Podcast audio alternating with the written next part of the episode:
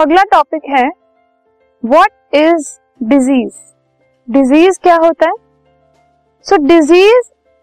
it is any condition that may lead to discomfort stress health problems और death of the affected person disease ऐसी हर condition को कहा जाता है जिसके अंदर कोई भी एक पर्सन है, या तो वो डिसकंफर्ट से गुजर रहा है कंफर्टेबल नहीं है,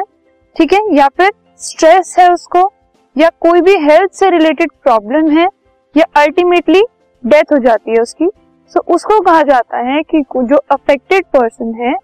ही इज़ ही और she is suffering from a disease अगर इनमें से कोई भी जो कंडीशन है वो उसमें दिखाई दे रही this podcast is brought you by Hub Hopper शिक्षा अभियान अगर आपको ये पॉडकास्ट पसंद आया तो प्लीज़ लाइक शेयर और सब्सक्राइब करें और वीडियो क्लासेस के लिए शिक्षा अभियान के यूट्यूब चैनल पर जाएँ।